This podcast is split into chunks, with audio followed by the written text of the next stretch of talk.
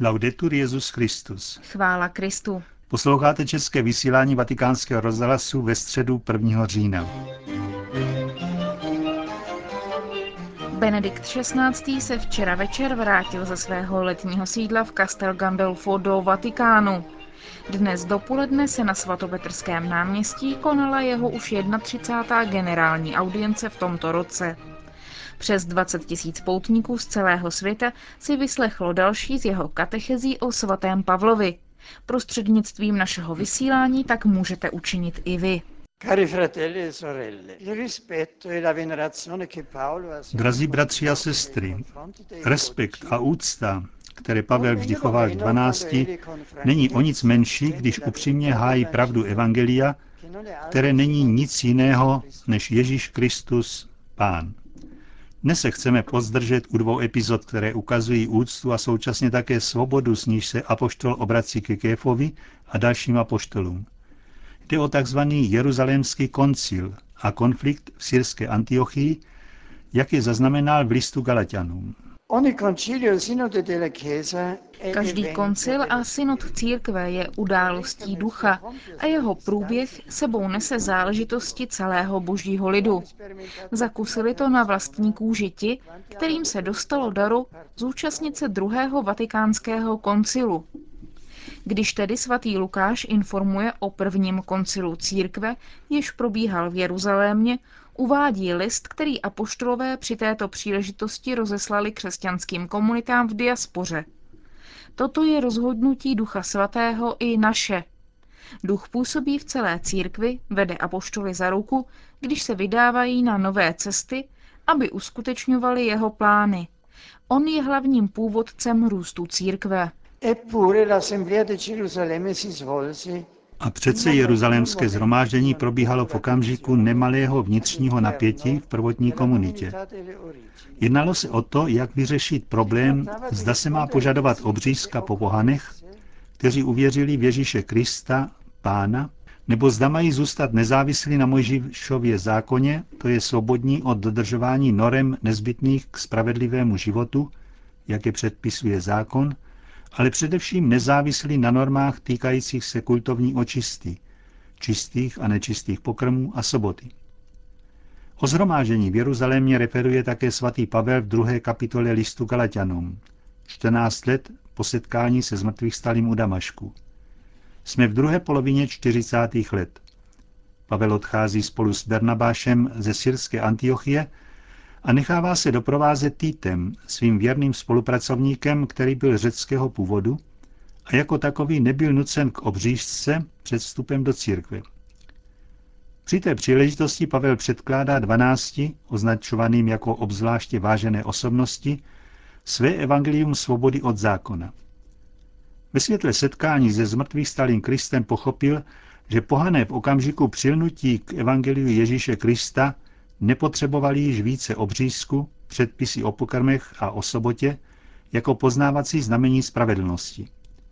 Kristus je naší spravedlností a pravé je všechno, co je s ním v souladu. Ke spravedlnosti není třeba dalších znamení. V listu Galatianům v několika větách naznačuje průběh zhromáždění. S nadšením připomíná, že evangelium svobody od zákona bylo schváleno Jakubem, Kéfou a Janem, sloupy, které podali jemu a Barnabášovi pravici církevního společenství v Kristu. Jestliže tedy, jak jsme už viděli, pro Lukáše vyjadřuje jeruzalémský koncil působení Ducha Svatého, pro Pavla představuje rozhodující uznání svobody, sdílené všemi, kdo se ho zúčastnili, svobody od závazku pocházejících z obřízky a ze zákona, té svobody, pro níž nás Kristus osvobodil, abychom zůstali svobodní a nenechali si již více nasazovat jeho otroctví. Dva různé způsoby, jimiž Pavel a Lukáš popisují zhromáždění v Jeruzalémě, spojuje osobozující působení ducha, neboť kde je duch pánův, tam je svoboda, jak říká v druhém listu Korintianům. Nicméně, jak velmi jasně vystupuje v listech svatého Pavla, křesťanská svoboda nemá nic společného s libertinstvím nebo s libovůlí dělat to, co se právě zachce. Uskutečňuje se totiž v souladu s Kristem, a tedy v autentické službě bratřím a zvláště nejpotřebnějším. Proto Pavlovu zprávu o schromáždění uzavírá připomínka doporučení, s nímž se k němu obrátili apoštolové. Jen žádali, abychom pamatovali na jejich chudé a právě o to jsem vždy horlivě usiloval. Každý koncil se rodí z církve a k církvi se vrací. Tentokrát se k ní vrací s pozorností k chudým, kteří, jak lze soudit z řady Pavlových náznaků v jeho listech, jsou především v jeruzalémské církvi. Starost o chudé, zaznamenaná zejména v druhém listu Korintianům a v závěrečné části listu Římanům, ukazuje Pavlovu věrnost rozhodnutím, které dozrály během tohoto schromáždění. Možná nejsme již sto plně pochopit význam, který Pavel a jeho komunity přičítali sbírce pro chudé v Jeruzalémě. Šlo o iniciativu v panoramatu náboženských aktivit zcela novou.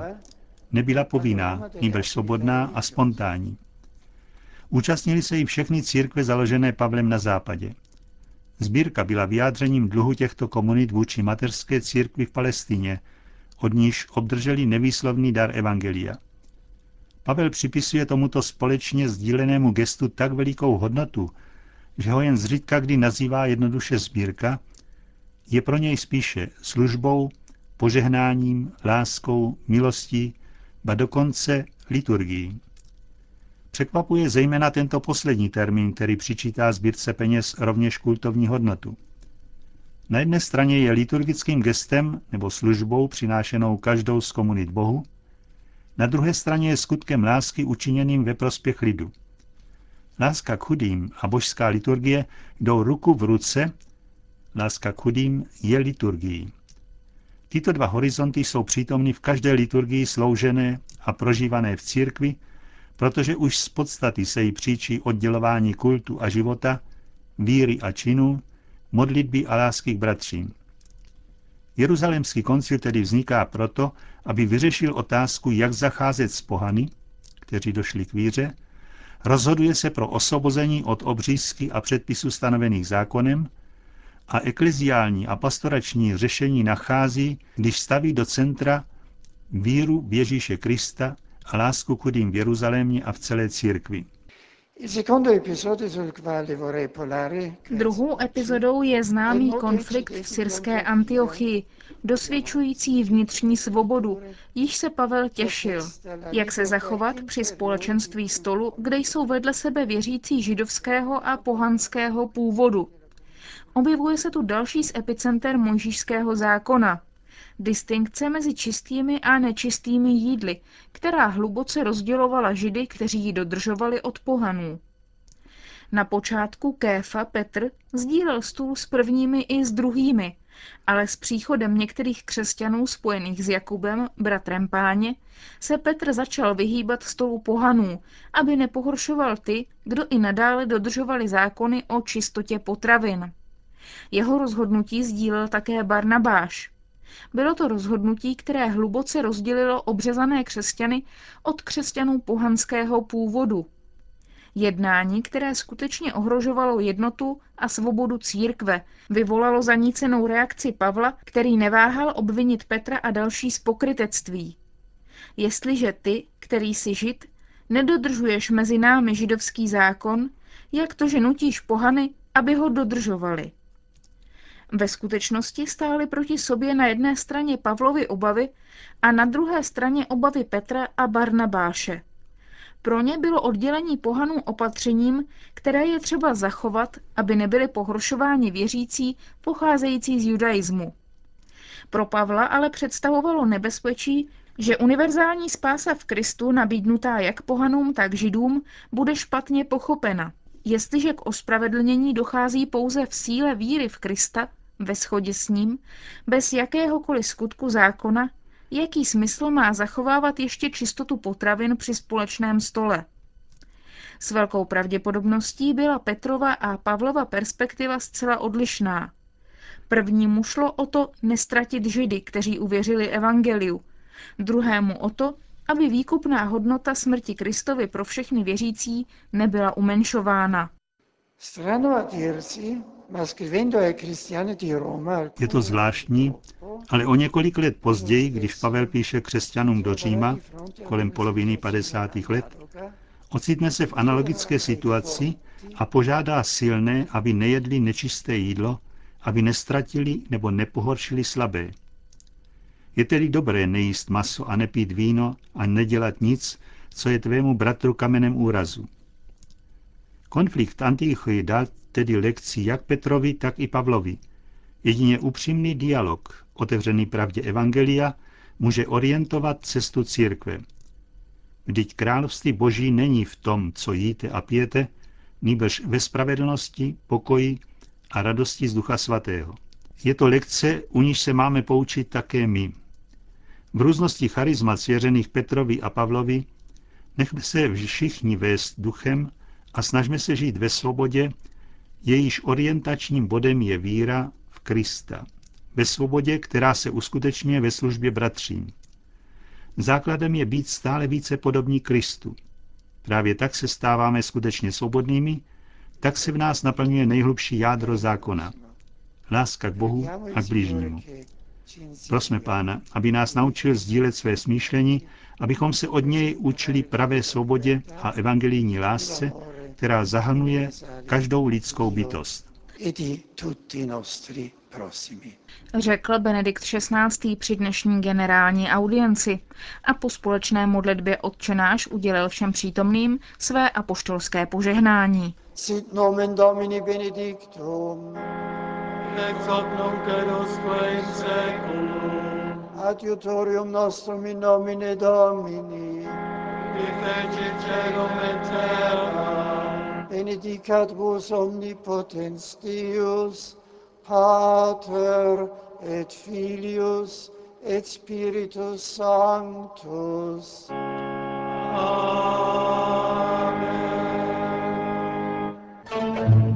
Další zprávy. Budapešť. V maďarské Ostřihomi začalo včera odpoledne plenární zasedání Rady evropských biskupských konferencí. Potrvá do pátku 3. října. Hlavním tématem zasedání je vztah církve a médií. V tomto roce věnovaném apoštolu Pavlovi, který vyjadřoval pravdu Evangelia v termínech přístupných všem lidem, stojí v poselství Benedikta XVI. k tomuto zasedání, si moderní aeropágy zaslouží zvláštní pozornost pastýřů církve. Svatý otec v něm také povzbuzuje, aby práce médií byla vedena respektem k pravdivosti informace a důstojností lidské osoby. Maďarský primas a předseda Rady evropských katolických biskupských konferencí Peter Erde připomněl, že komunikace je dnes druhým jménem misie a že svět médií je prostředí k evangelizaci. Dalším tématem diskuze dnes byl také výzkum kmenových buněk. Předsedové biskupských konferencí Evropy, mezi nimiž je i olomoucký arcibiskup Jan Graubner, chtějí v nadcházejících dnech hovořit také o dialogu mezi katolíky a pravoslavnými a mezi křesťany a muslimy a o projektech spolupráce s církví v Africe a Latinské Americe. Zítra se evropští biskupové setkají s maďarským prezidentem Láslou Soliomem. Hanoj. Hanojské autority dělají, co je v jejich silách, aby donutili arcibiskupa Josefan Gog Wang Kieta rezignovat. Na terasu základní školy, která stojí v blízkosti arcibiskupského sídla, byly umístěny kamery i odposlouchávací zařízení, takže každý, kdo vstupuje nebo vychází z arcibiskupova domu, je natáčen. Arcibiskup je v podstatě držen v domácím vězení. Místní autority také proti arcibiskupovi Kietovi zorganizovali falešnou demonstraci, Zaplatili skupině starých lidí, aby předstírali, že jsou katolíci a pod jeho okny vykřikovali, aby biskup rezignoval. Bylo také zrušeno několik obřadů, který měl arcibiskup Hanoje předsedat a navíc byl pokutován za umístění piety do budovy bývalé apoštolské nunciatury.